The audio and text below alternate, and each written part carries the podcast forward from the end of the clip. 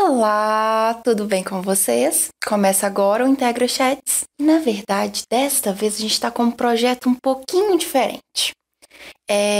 Eu quis trazer, né, o Warren e eu quisemos trazer pessoas para bater papo com a gente. E em especial, mulheres empreendedoras. Ela é especialista em divórcio, pensão, inventário, adoção, pacto antinupcial, e eu acho assim, eu brinco assim, ela salva famílias. E hoje eu tô com a Sara Lages, ela é advogada, chiquérrima. Sara, me conta mais um pouquinho de como é o seu trabalho. Olá, pessoal. Estou muito feliz de estar aqui fazendo parte desse projeto. Acredito muito no trabalho de vocês, integrar, né, comunicação com esse podcast novo, é inovação. Então, torço muito, estou muito feliz, né, de ser a primeira convidada oficial aqui e espero, né, representar vocês, mulheres empreendedoras, da melhor forma possível. Sou advogada, como a Larissa já contou para vocês, e eu sou especialista na área de famílias, né, e sucessões, então todas as demandas relacionadas a conflitos familiares é o que eu tento realmente solucionar. O conflito, né, entre relacionamentos, o conflito é inerente às relações familiares, às relações, né, interpessoais. O conflito ele sempre vai existir. Não dá para a gente abolir qualquer tipo de conflito, mas dá para a gente gerir, dá para a gente se precaver, dá para a gente se prevenir. Então, se a gente sabe que pode acontecer um conflito, o que a gente faz? A gente se previne. Então, é melhor antecipar um conflito do que lá na frente você ter que propor uma demanda judicial e tudo mais. Então, essa é a intenção, essa advocacia preventiva.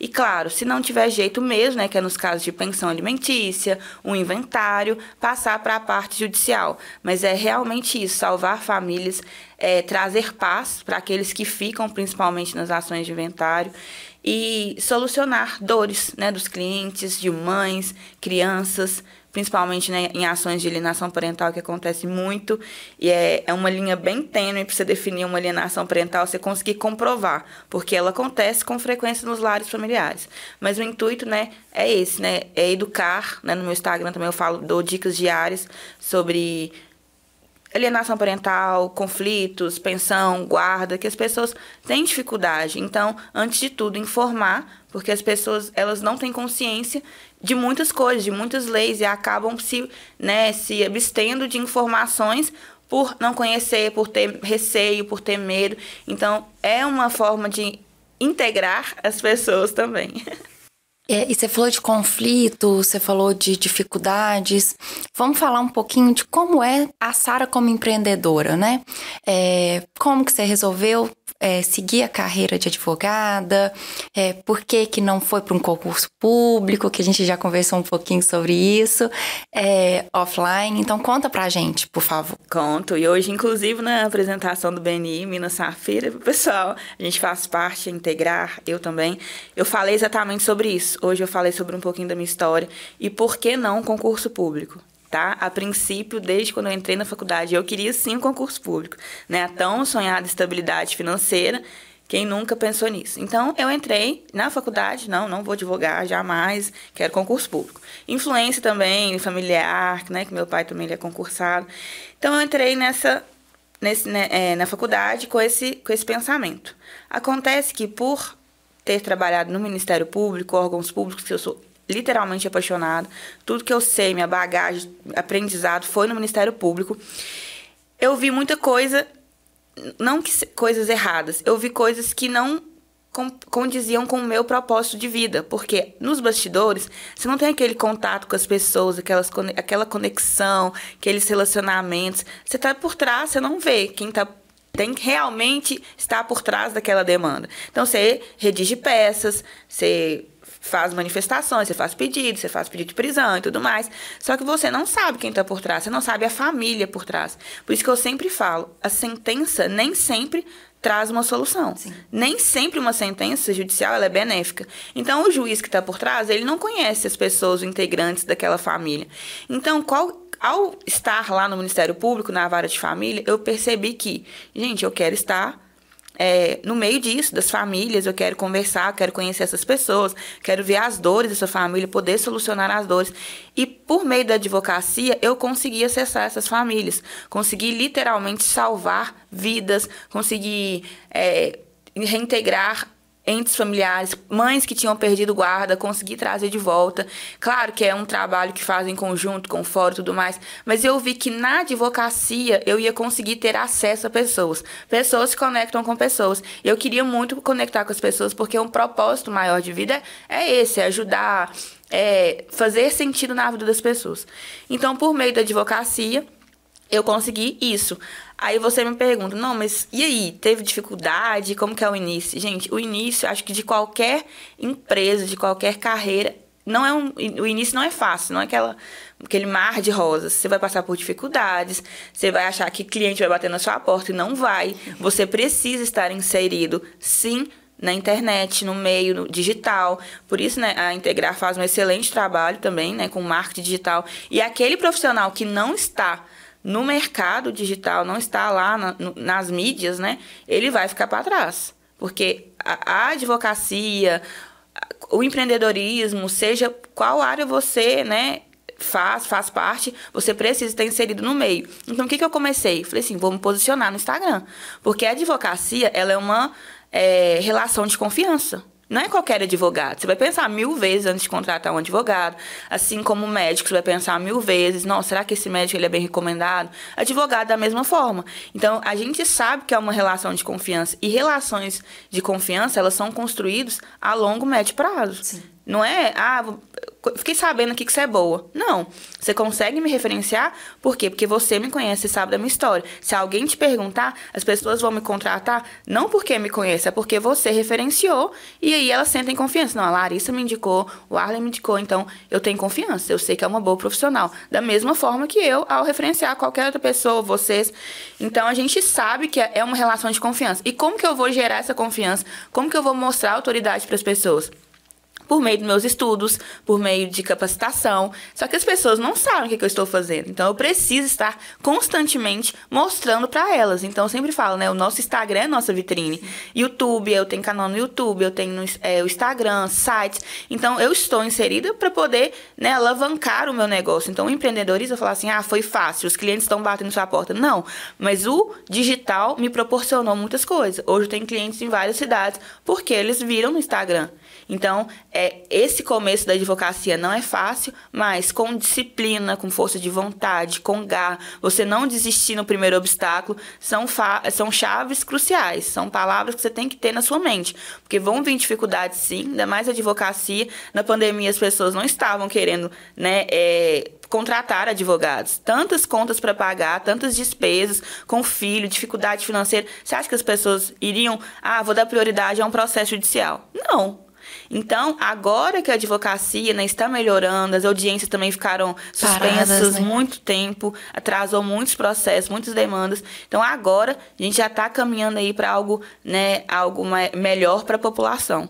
Então, assim, o início é difícil, mas vale muito a pena. É engrandecedor pelo lado pessoal e principalmente profissional. Porque você vai na garra.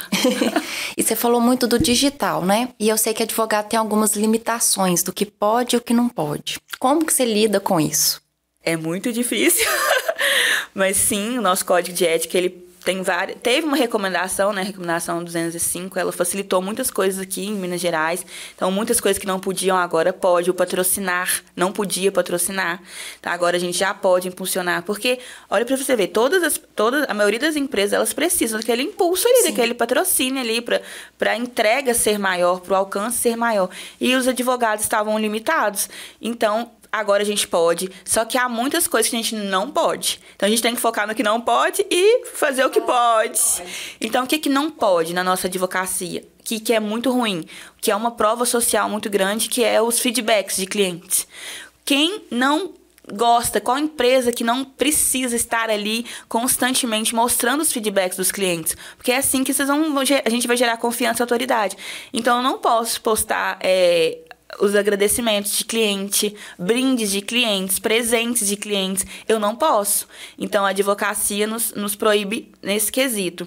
Outra coisa também que a gente não pode é instigar todo o tempo as pessoas a juizarem a ação. Não que isso seja certo, também concordo com esse impedimento, mas existem advogados que falam assim, olha, você não está conseguindo receber do pai do seu filho? Vem comigo que eu te ofereço uma oportunidade para ingressar com uma ação judicial por um preço bacana. Jamais. A gente não pode fazer, né, propaganda do nosso negócio. O que a gente pode fazer é publicidade. Então, como assim publicidade? Sempre conteúdos com caráter informativos, educativos, nunca instigando uma demanda judicial. Outra coisa também que a gente não pode colocar, ações procedentes. Por exemplo, vou dar um exemplo aqui que a gente vê muito, né? Advogados criminalistas conseguiram avarar para o cliente, né, sair da prisão. Hoje a liberdade vai cantar. Aí eles postam o alvará lá concedendo. Não pode. Você não pode postar nenhuma sentença favorável. E acontece com frequência. Então, não pode postar. Você não pode postar também em alguns lugares que você está, por exemplo, você está na Polícia Federal. Você não pode postar lá com distintivo. Isso dificulta muito, porque como que as pessoas vão saber que... Porque advogado é assim, você conhece milhões de advogados bem-sucedidos na internet que, na verdade, não são tão bem-sucedidos assim. Então, mostram uma personalidade que não tem, advogados que nunca fizeram uma audiência, advogados que nunca, né, conversaram ali com um prospecto, com um cliente, e estão lá, ensinando, dando curso e tudo mais. Então, é uma farsa. Então, como que você vai saber se realmente é aquela pessoa ou não? Como que você está sabendo se ela realmente é um advogado efetivo ali, que participa, que está ativo? Isso. Por meio de comparecimentos em audiências, no fórum, a pessoa está lá o dia a dia, mostrando o dia a dia. Em alguns lugares a gente não pode postar que a gente está. Então, é uma coisa ruim. Mas o que eu levo pra mim, então? Então tá, vou usar o que eu tenho, o que eu posso. Tá, eu posso postar os meus bastidores, meu dia a dia, algum caso sem citar nomes. Então eu tento explorar e trazer como conteúdo. Lógico que eu não posso colocar nomes, né, pra não ferir a ética e tudo mais. Mas eu sempre trago conteúdos de acordo com as minhas demandas. O pai não paga pensão, então eu vou pedir os avós. Dúvidas que sempre chegam pra mim. Aí eu, peraí, deixa eu fazer um post informativo sobre isso. Então, eu sempre utilizo aquilo que eu tenho no meu dia a dia, infiltro ali nas redes sociais e faço meus conteúdos, claro, com caráter informativo e educativo. E é bom, gente, pra quem não conhece, Sara, passa seu Instagram pra quem não conhece. Sara Lages Viana. Tudo junto, pessoal. E eu vejo muito, eu aprendi muito já sobre sucessões, sobre... pensamento, isso, viu, Arlen? Não treta não, que eu já tô, entendeu? Carimbada ali. Brincadeira, gente. Mas eu sei coisas que às vezes eu vejo muito isso. Minha mãe não formou em direito, mas fez. Fala que é um curso que todo mundo deveria fazer. Com certeza. Porque tem muita coisa que a gente, como cidadão, deveria aprender e não aprende. A gente cai em ciladas por causa disso. Mas meu pai é formado em direito, não é atuante, ele gosta de previdenciário, ele trabalhou trocentos anos no INSS, concursado, minha mãe também. Então, eu vivi, cresci dentro do INSS. E eu falo que as pessoas passam muita informação errada e que acaba ferindo mesmo a pessoa, o outro que está sendo informado. Porque o outro vai e fala assim, não, pode parar de pagar. Vou citar um exemplo bobo só para as pessoas entenderem. Mesmo com as alterações na lei da Previdência, houve uma... Você pode ficar sem pagar e você vai aposentar se você tiver o tempo para aposentar com a idade certa. Tudo bem. Aí tem gente que para de pagar. Só que aí tem um termo que chama qualidade de segurado.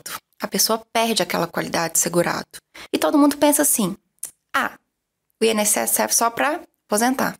Mas aí vem uma invalidez, vem uma morte, vem uma, né? E aí com a morte vem uma possível pensão. Se você perde a qualidade de segurado, acabou. E a gente, eu cansei de ver, é muito triste. Então, assim, eu bato palma para a Sara de mostrar isso, mostrar os casos, né, exemplos e situações que ela vê corriqueira, para que as pessoas fiquem mais informadas. Porque sempre tem um que vai falar assim, não, eu vi em tal lugar, e é assim, ó, você pode parar de pagar que você vai aposentar. Tá certo, a informação tá certa. Só que tem todo um meandro, um a mais ali, que é o seguinte, gente, para morrer basta estar vivo. Com certeza. E as pessoas não se atentam para isso, não, né? Ah, olha o caso da Marília Mendonça. Tava no auge da carreira, nova, bonita, aparentemente é saudável. O que aconteceu? Um acidente. E eu duvido, né? Eu duvido não, agora eu sei que a internet já postou aí. Não tinha testamento. Não. Deixou toda a herança pro filho. Mas ela poderia ter beneficiado a mãe? Poderia ter colocado a mãe como guardiã do filho em um testamento? Poderia. Claro que o pai é responsável legal, mas ela poderia. Tanto é que eles têm guarda compartilhado do neto. Por quê? Porque a convivência ali era direto com quem? Com a mãe e com a avó. Então, são situações que as pessoas não se atentam, mas que podem acontecer. Essa questão aí da aposentadoria, não, foi sensacional, porque... E acontece direto. Infelizmente, é uma vivência que eu vejo, mesmo não sendo advogada, mas é uma coisa que eu vejo e eu fico triste, porque, gente, faz falta. Demais. É uma renda, né? Vamos pensar mesmo no dia a dia. É uma renda que a família precisava, que ela estava acostumada a ter, e chegam da noite pro dia, acabou tudo. E os bens todo bloqueado em conta bancária, quando a pessoa falece. E a única renda era proveniente de quem? Da pessoa que faleceu. Aí bloqueia tudo. A pessoa fica desesperada, não tem o que comer. Exatamente por isso, porque não se preveniu antes. Exatamente. É bem... Infelizmente, é bem assim mesmo. Então, eu bato palma para todo mundo que tem a disposição de perder... É porque eu falo que não é perder tempo, viu, gente? Mas, assim, é dispor o tempo para ajudar, para ensinar. Nós temos tanta opção na internet para isso, né? E me conta aqui, uma coisa que nunca te contaram, que você aprendeu na vivência, que mudou seu jeito de empreender. Assim, uma coisa que você fala assim, poxa, se eu soubesse disso antes... eu faria diferente. Será que tem, assim, alguma coisa? Sempre tem, né? Sempre tem. Mas uma coisa que eu teria feito antes, e aqui eu já vou dar a deixa, é ter investido desde a faculdade nas mídias sociais. Então, desde lá atrás, se eu tivesse já, meus bastidores, estudando para o OAB, fazendo provas, conversando com colegas sobre temas, né, da faculdade. Então, isso teria me beneficiado porque eu teria mais autoridade no decorrer da minha carreira. Outra coisa também que sempre me falaram, você precisa estar em um escritório. Você precisa estar lá, ser associado a um escritório, você precisa fazer parte, você precisa ter um espaço físico. Sendo que hoje, gente, o advogado do futuro não precisa, não. Você pode trabalhar onde você estiver, na sua casa, ter seu próprio escritório online, no meio digital. Por quê? Porque a gente consegue atender em todo o Brasil, audiências virtuais, atendimentos online, você consegue, né, acessar todo o sistema judiciário, né, seja lá em Manaus, o sistema de Manaus, eu consigo ter acesso. Então, assim, só em casos excepcionais, se você precisar estar lá fisicamente, você pode contratar um advogado parceiro dentro da sua confiança, lá que você conhece em outro lugar, ou você pode ir também, tudo mais. Então, assim, a gente não precisa engessar a advocacia.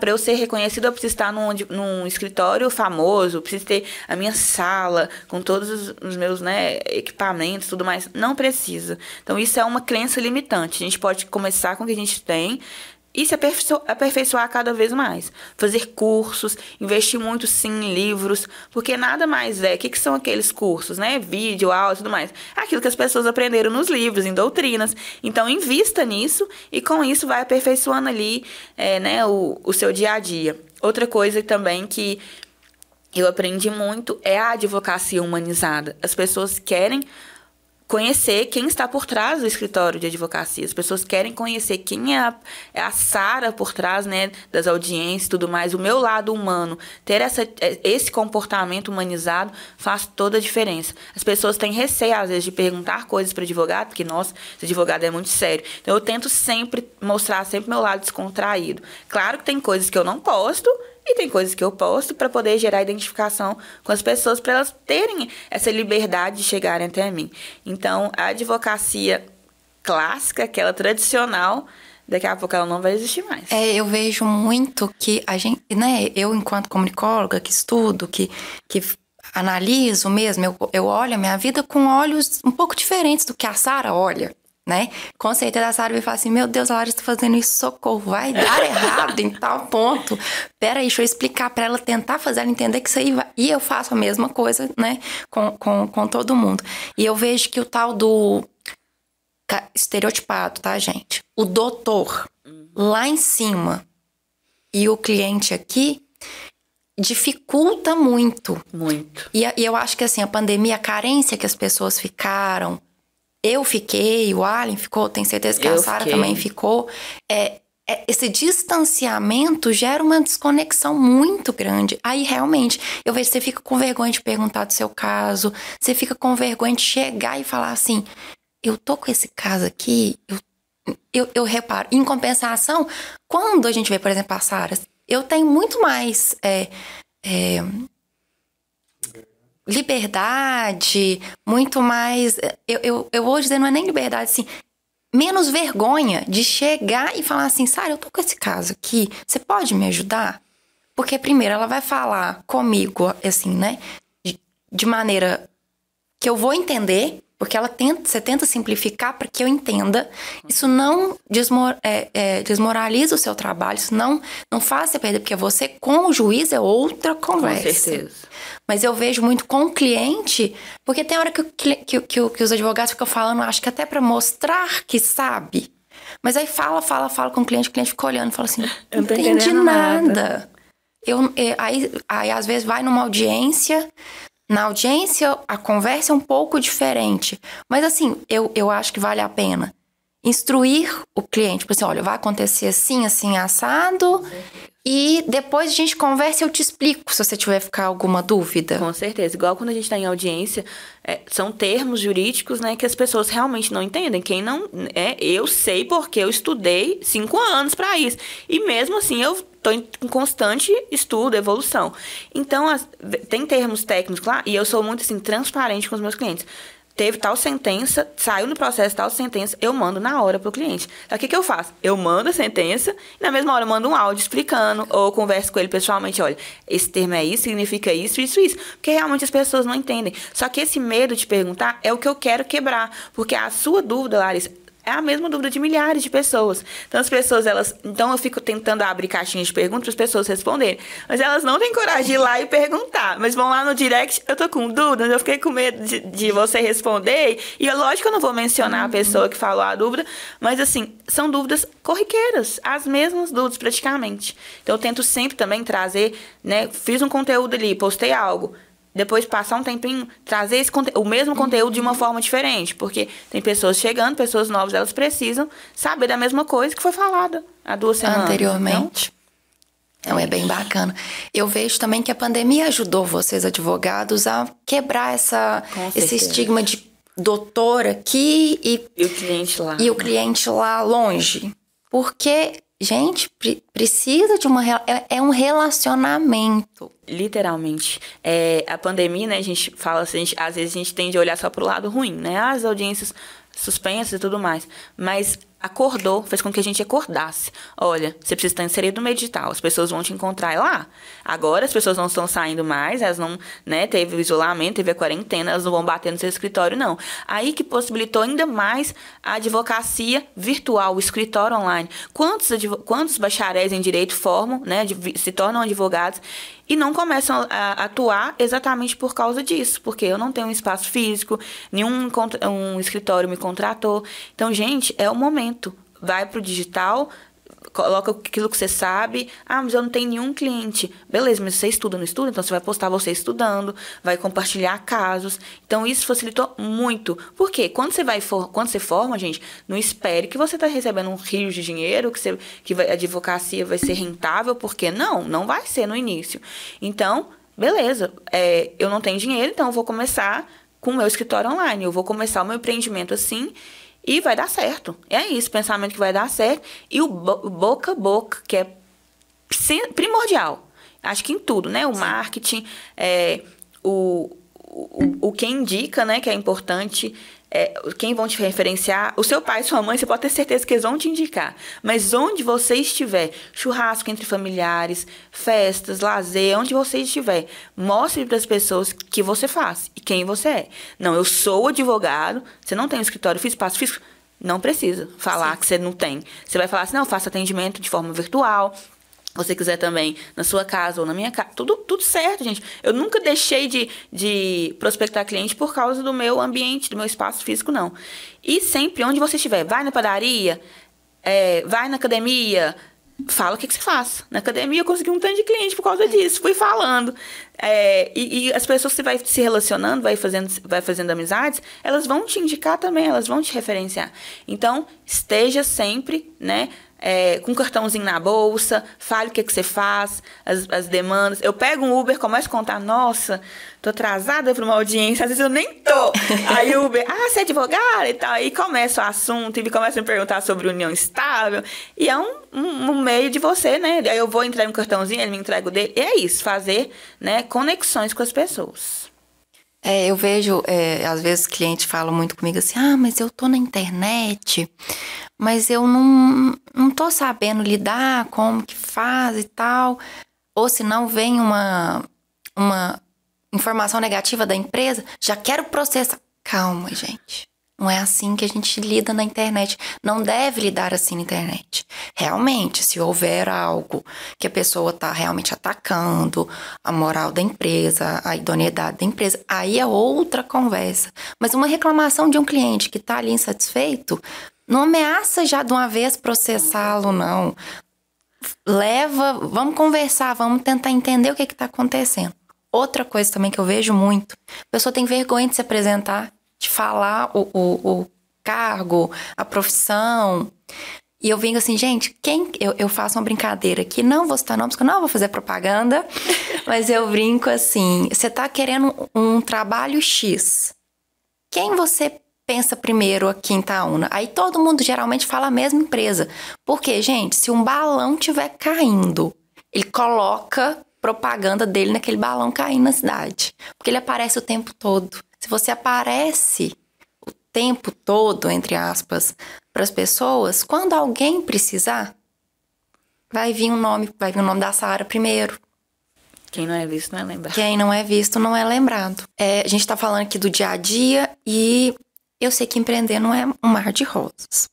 Você já passou por alguma situação chata, ou por ser nova, ou por ser mulher? Algo assim que você pode nos contar? Muitas vezes. Empreender não é fácil, tem as suas recompensas. No meu caso, principalmente na minha área de advocacia, as pessoas têm resistência, né, em mulher. Por um lado é bom, muito bom, por um lado é muito ruim. Vou te dar um exemplo. Quando eu trabalhava no Ministério Público, eu trabalhava na promotoria criminal. Então, sou apaixonada, amo séries investigativas, eu sou apaixonada com criminal. Quando eu decidi advogar, eu poderia muito bem mesclar, porque eu tenho minha especialidade em direito penal e processual penal e família. Eu poderia mesclar essas duas áreas. E eu tentei mesclar essas duas áreas. Claro que quando você vai empreender, você tem que ser específico em uma área, né? A especificidade gera autoridade, né? Porque aquele advogado que faz tudo, você pode correr dele. Então, o que eu fiz? Comecei a advocar, comecei a produzir conteúdos, até um erro, uma falha minha no início, penal, conteúdo penal e conteúdo familiar. E delegacias, plantões. Isso, gente, para a mulher é muito difícil. Esse ambiente de polícia, de presídio. E você chega no presídio, todos os presos olham para você, parecendo que eles querem te comer viva. Então, assim, é uma situação constrangedora para a mulher. Mas tem mulheres que lidam bem com isso. Uhum. Para o meu caso, eu tive uma dificuldade. Né? O machismo que ainda existe nessas instituições, em muitas instituições. Então, além desse preconceito, né, por ser mulher, essa mulher não sabe de nada, tem a questão da idade, né? Querendo ou não, eu sou uma pessoa nova, eu faço parte da jovem advocacia. Embora, né, eu tenha lá 6 anos de advocacia, de formada, tem esse receio. Então, ainda ter o cabelo grande me faz ter cara ainda mais nova. As pessoas, mas quando você tem? Você é advogado mesmo? Você tem o AB mesmo? Então, tem essa questão. Só que você vai medir o sucesso profissional de alguém, a qualidade do serviço de alguém, é por meio do serviço. Sim. Então, nunca vai ser pela aparência. Embora tenha essa resistência mesmo. Mas, aí que tá, né? Sua oratória, sua persuasão, como que você vai atrair esse cliente e fazer com que ele fique. Claro, aí você tem as técnicas certas aí, essas estratégias, mas tive sim esses preconceitos. Eu tenho, gente. Eu, infelizmente, ainda vejo muito...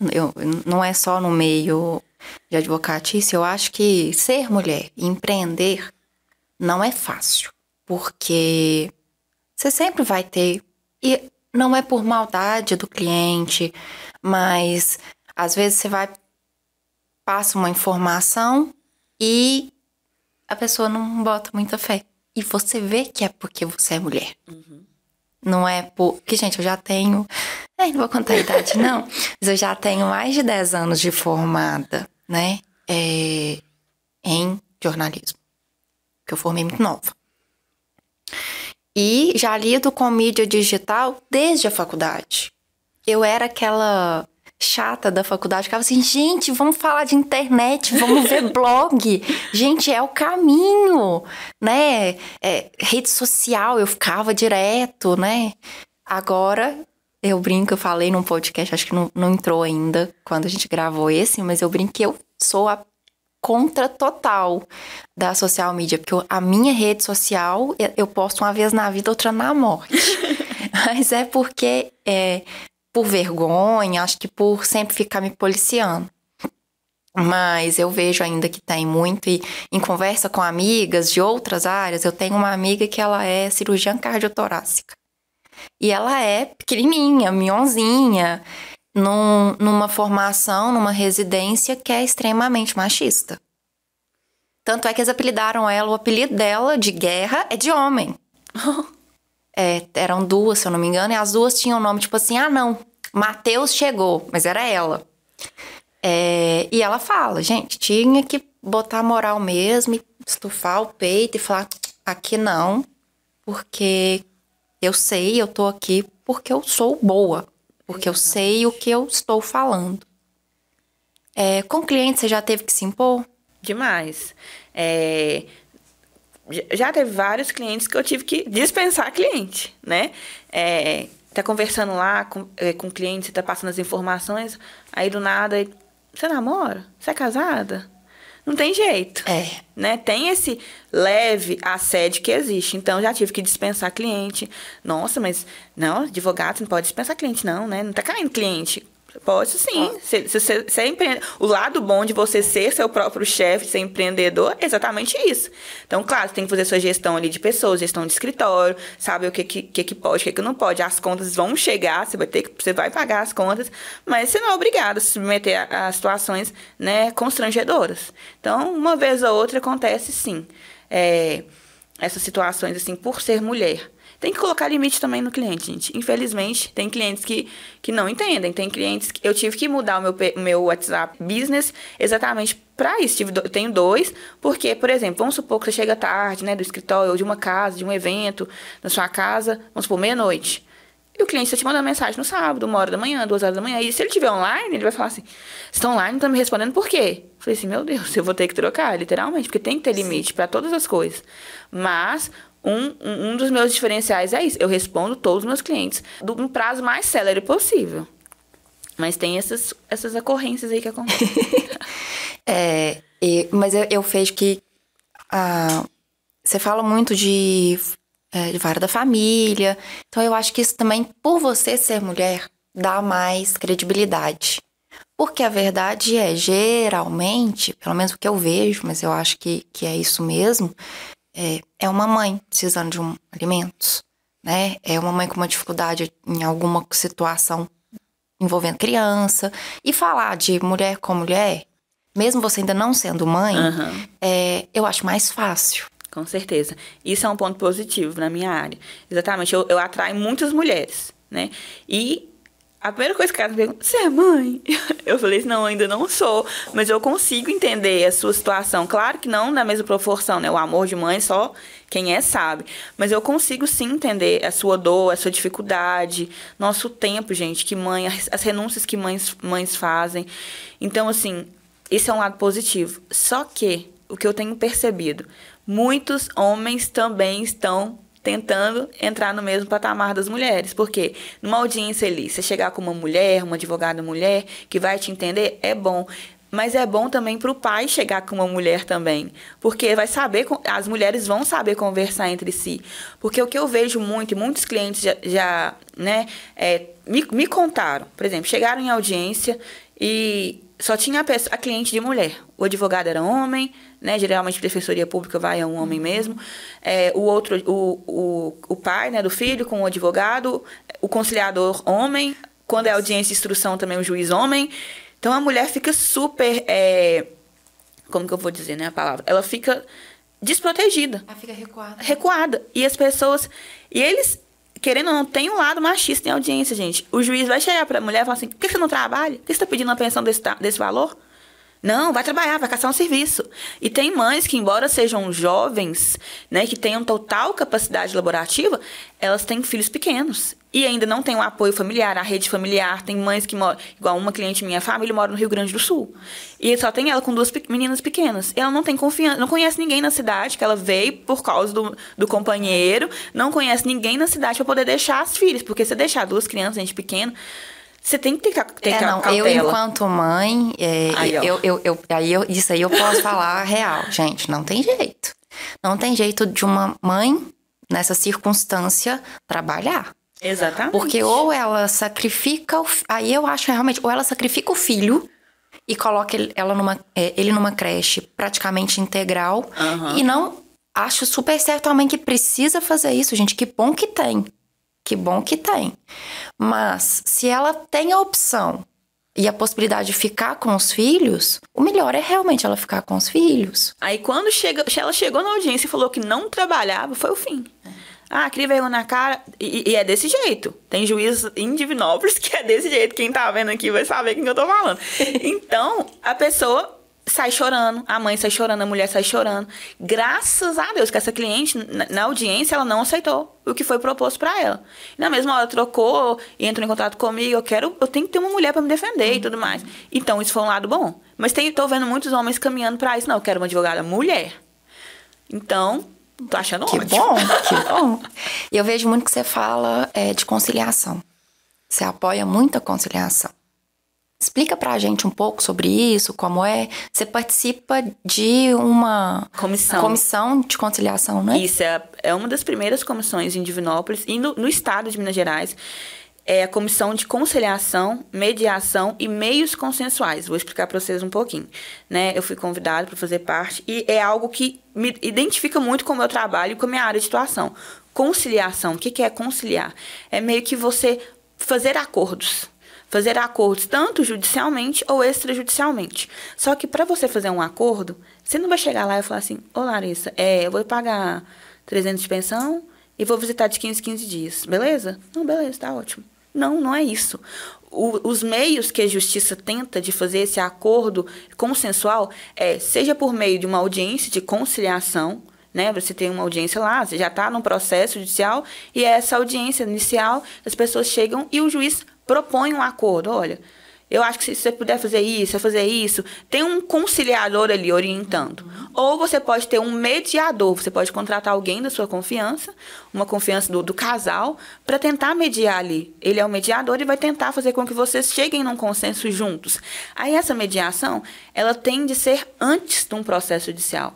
E eu vejo que a advocacia tem que caminhar para esse lado extrajudicial. Gente, você submeter toda a sua vida, a vida dos seus filhos, a um terceiro, ele vai decidir o que vai ser feito, sendo que ele não está no seio familiar, ele não está inserido, ele não sabe nada do que acontece. Porque você pode chegar lá e falar milhões de coisas. Porque provar questões familiares é muito difícil. Provar que a mãe faz alienação parental, que o pai faz alienação parental, provar um abuso sexual que acontece é muito difícil. Então, é melhor que as pessoas saiam da esfera judicial. Se não conseguir, nos casos de abuso, é quase impossível. Você vai pro lado judicial mesmo. Mas eu tenho tentado trazer para as pessoas que o lado extrajudicial é a saída. Porque você não precisa depender do judiciário. As decisões são muito mais céleres. Se você chegar a um acordo, tentar fazer o acordo ali antes da audiência ou antes de um processo, homologar o acordo, tá feito. Nem acabou, precisasse, né? Ir no fórum, você precisa. E tem gente que não dá conta de ir num fórum. Nossa, eu nunca pensei que eu fosse me submeter a isso. Acha que é o fim do mundo estar em uma audiência. Principalmente pessoas mais velhas, elas nunca imaginaram, né, passar por uma situação dessa. Para elas, acho que passar pelo fórum é algo assim indigno. Isso, que ela fez errado. Estou cometendo um crime, perdi meu nome, sujei meu nome. E tudo que a gente tem na nossa vida é o nosso nome. E elas tendem a pensar dessa forma. Então, assim, essa advocacia colaborativa, essa advocacia conciliadora é o meu foco. Tanto, né, para outros advogados, porque o que eu vejo em audiência? Às vezes, o cliente quer o acordo, Larissa, mas o advogado não quer. O advogado falou tanto na cabeça dele, do cliente, assim, não, você vai conseguir mais, vamos até o fim, tô com sangue nos olhos por você. Toma literalmente as dores do cliente. E quando você faz isso, você tá mostrando pro seu cliente que ele é fraco, que ele não dá conta de lidar com os próprios problemas. Então, você tira a força do seu cliente. E quando você faz isso, você tira a força de um pai de família, de uma mãe de família. Quando acabar a audiência, quando acabar o processo judicial, você não vai estar lá, não. É. E cadê a força do seu cliente para lidar com as demandas familiares? Não vai ter. Aí o que vai acontecer? Ele vai te ligar. Doutora, aconteceu isso no final de semana. Não voltou no horário, doutora. Então, cada um no seu lugar tem força. Você, como advogado, você tem o seu papel, você tem força no seu papel. Mas o seu cliente, o papel que ele ocupa como pai ou genitor, como mãe, genitora, são só eles que podem exercer. Então, tem muitos... Eu vejo que muitos advogados que querem o litígio, que querem o conflito, que querem instigar. Não. Quantos advogados que eu liguei e falei assim, olha, vamos conversar, vamos propor um acordo? Não, eu já consegui muito mais em esfera maior, então eu vou impetrando recurso. Gente, o desgaste que uma demanda judicial causa para a família, para a pessoa. Porque lá em Divinópolis é o seguinte, enquanto não tem uma decisão ali, algo definido, a mãe fica sem receber a pensão. E enquanto isso, então vai impetrando acordo. E aí? Ah, lá da frente eu peço os alimentos provisórios. Provisoriamente pode, mas são irrisórios, ao ponto do que no acordo poderia ser muito melhor. Então, a gente, né, nessa comissão, como vice-presidente, a gente tem, né, meus parceiros também nessa comissão, a gente tem trazido para a advocacia de Divinópolis esse meio de conciliar. Aí, beleza, trouxe para os advogados, a gente vai conseguir trazer para a sociedade. E, claro, falo sempre no Instagram também sobre isso. Eu vejo muito você falando, e eu penso das histórias, né, do pouco que você está dando de parecer, eu me ponho no lugar. Eu fico imaginando assim, vou citar o exemplo de um término de família, né? De um pai e mãe separando. Eu vou colocar, tipo, eu e o Arlen. Vamos dizer que eu e o Arlen nos separássemos e tem a Leandra. A Leandra é menor de idade, já tá com 2 anos agora. Se a gente separasse agora. Separação nunca é uma coisa agradável. Minimamente vão sair os dois machucados. E aí, ir para um litígio, você machuca mais. E você machuca a criança. Literalmente. E você machuca a criança. E a criança, a gente acha que não, mas ela entende os comportamentos. E quando eu falo assim, essa questão da alienação parental, né? Tem gente que não gosta quando eu falo assim, alienação parental, quando você for mãe, você vai entender. Gente, claro, eu ainda não sou mãe, mas eu não acho benéfico em nenhum momento. E eu espero que quando eu me tornar mãe, eu também não ache que a alienação parental é favorável. Porque a criança, ela é 50% o pai, 50% a mãe. Eu não quero que meu filho... frequente o mesmo lugar que a namorada do pai dele. Então, e acontece. Porque não tem. Você tem a sentença ali, favorecendo a guarda, convivência, patente e tudo mais, mas não vamos ver, Larissa. A prática é outra. Quem vai obrigar aquela mãe a entregar a criança se ela não quiser entregar? Porque o pai, um pai responsável, não vai chamar não vai fazer uma busca e apreensão, né? Não vai pedir um policial, a polícia, não vai acionar para poder ir lá pegar, arrancar a criança da mãe. Olha que situação constrangedora. Então, quando tem, eu quero pegar, quando já aconteceu, né? Eu quero entrar com uma busca e apreensão porque era o meu direito. Eu poderia. Só que eu não faço. Falei assim, olha, não é benéfico. Pra criança. Pra criança. Porque isso ela vai lembrar o resto da vida. Ela vai temer policiais. Ela vai temer a justiça. Então, isso lá na frente vão causar consequências que podem ser irreversíveis. Então, a busca e apreensão, a pessoa tem direito. mas eu não faço. É, eu vejo, eu vi isso muito de problema familiar. Num outro podcast, no Venus, não sei se você conhece. É muito bom, recomendo, viu, gente? A Cris Paiva estava contando uma situação dela com a filha. Que o pai não quis ter convivência com a filha, agora tá tendo, isso é ótimo. Mas não quis enquanto a menina crescia, agora a menina já tem mais de 18 anos.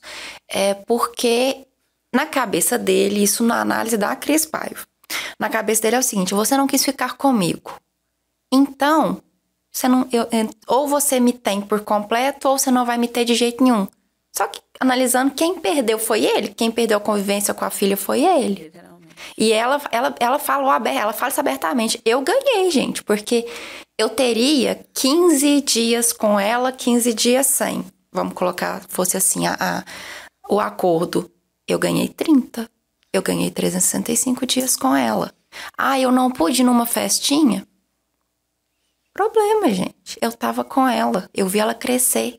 Eu sei do que ela, que cor que ela gosta. Qual que é os nomes dos amiguinhos.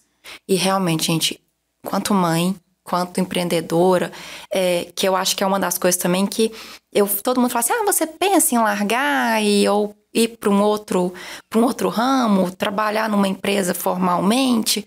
Não, porque eu tenho os aperreios de empreender, mas eu posso ver minha filha crescer. Eu tenho meu horário flexível. Ficou doente ontem, Leandra estava doente. Eu não trabalhei. O Arlen trabalhou, que a Integrar também não pode ficar desvalida, mas eu fiquei com ela no colo. Por quê? Porque ela precisava de mim. Então, assim, empreender tem seus lados negativos, mas tem muita coisa boa. Muita coisa boa. O que você tem a dizer pra gente? Para os advogados que estão vindo aí, e um recado final para a mulher que quer empreender e ainda está assim meio com medo. Então vamos lá. Para os advogados, que eu vou recomendar sempre, esteja no meio digital, esteja inserido. Vai para o YouTube, vai para o Instagram, vai pro LinkedIn, eu já consegui com o cliente do LinkedIn. Aí, ó. Vai para onde você tiver, né? Tem o celular na mão, então você já tem muita coisa. Tem internet aí disponível para muita gente. E se aperfeiçoe sempre. O direito está em constante evolução, transformação. Por quê? Porque a partir do momento que a sociedade vai evoluindo, as normas também têm que acompanhar essa transformação. Então, esteja sempre atualizado. Busque estar em cursos, minicursos, webinários, seminários. Faça contatos com outros advogados. Aprenda com eles. Eu não sei tudo. Eu preciso aprender muitas coisas ainda. E por isso que eu estou em busca do meu aperfeiçoamento constante. E para você, mulher, que quer empreender, não só mulher, mas mulheres aí em geral, saiba do seu potencial, não deixe que as pessoas te limitem. Se você tem um sonho, corra atrás dele. Não é porque você é mãe que sua vida acabou. A Larissa aí é um exemplo. Empreender tem um lado benéfico, sim, que você tem liberdade de tempo, de espaço, onde você estiver você pode empreender. Então, descubra aí o seu propósito de vida, tenha esse propósito bem definido e não pare por nada. Quando você conquistar aquilo, o seu lugar ideal, eu acho que a gente nunca vai conquistar, né? A gente sempre tá em busca dele. Quando você chegar lá, ver, nossa, eu tô no caminho certo, é isso que eu quero, é pra isso que eu nasci, você vai ver que as coisas vão fluir naturalmente, as coisas vão acontecer e tenha sempre muita fé em Deus, em você e acredite que você pode sempre muito mais. Então, empreender é difícil, eu não sei por onde começar, não tenho capital para isso, tá? Mas você tem algo que ninguém pode tirar, que é o conhecimento. Então, invista nele e tenha sucesso, gente, é o que eu desejo. Se eu precisar ajudar, se eu for útil de alguma forma, podem me chamar, podem me procurar. Eu até lancei também uma mentoria para jovens advogados, porque as pessoas têm vergonha de perguntar para outro advogado. Não, ele vai achar que eu sou burra, vai achar que eu não sei. Então, eu lancei exatamente para isso, porque eu passei pelas dificuldades do início de carreira, primeiro despacho com o juiz, primeira audiência, aquele frio na barriga. Então, por ter passado por tudo isso, eu quero ensinar vocês. Porque eu sou velha advogada, agora eu vou pedir ajuda para uma jovem aí advogada. Tenha humildade. Acho que em tudo que você fizer, em toda profissão, toda carreira, a primeira coisa que tem que ter é humildade. Pessoas precisam de pessoas. Eu vou precisar sempre de vocês, vocês vão precisar de mim. E é isso, é uma via de mão dupla, né? É uma troca, equilíbrio nas relações, é isso. Então, o que eu puder ser útil, estou à disposição. E muito obrigada pelo convite. Eu amei esse participar. Ai, que bom. Eu agradeço muito mesmo, gente. Quem precisar da Sara, contacta ela. Ela é essa pessoa mesmo. Não precisa ter vergonha. Pode perguntar. E é um prazer. E as portas estão abertas para você quando você quiser voltar. Muito obrigada. Incrível, gente. Muito obrigada. Deixar registrado aqui, se você me largar, Sara, vai ser muito difícil. Não vai ter isso. Não vai ter. Pode estar tranquilo. Tá tranquilo, não vai ter. Os contatos vão ficar no comentário, viu, gente? Eu vou deixar aqui a rede social da Sara, o contato bonitinho. Compartilhe, tá? Começando na carreira de advocacia. É estudante? Quer saber, gente, será que a advocacia é pra mim? Né? Contacte a Sara, eu tenho certeza. Eu falo com todo mundo. Chegou 17, 18 anos. Isso eu falo com todos os meus amigos. Ai, meu Deus do céu, eu tenho o quê? Eu tenho uma preguiça do tenho o quê? Eu tenho que saber o que eu vou fazer pro resto da vida. Não. Pergunte pra quem já tá ali fazendo o dia a dia. Porque faculdade é uma coisa, o dia a dia é outra. Exatamente. Na prática, a teoria é outra. Nossa! Muito diferente. Então, pergunte para quem você tem liberdade, ou né, pela rede social. A rede social possibilitou muito isso, que ela tem certeza que ela vai ter o maior carinho de contar um pouquinho do dia a dia dela como advogada. Com certeza. Muito obrigada, gente. Um abraço. Outro. Tchau, tchau, gente.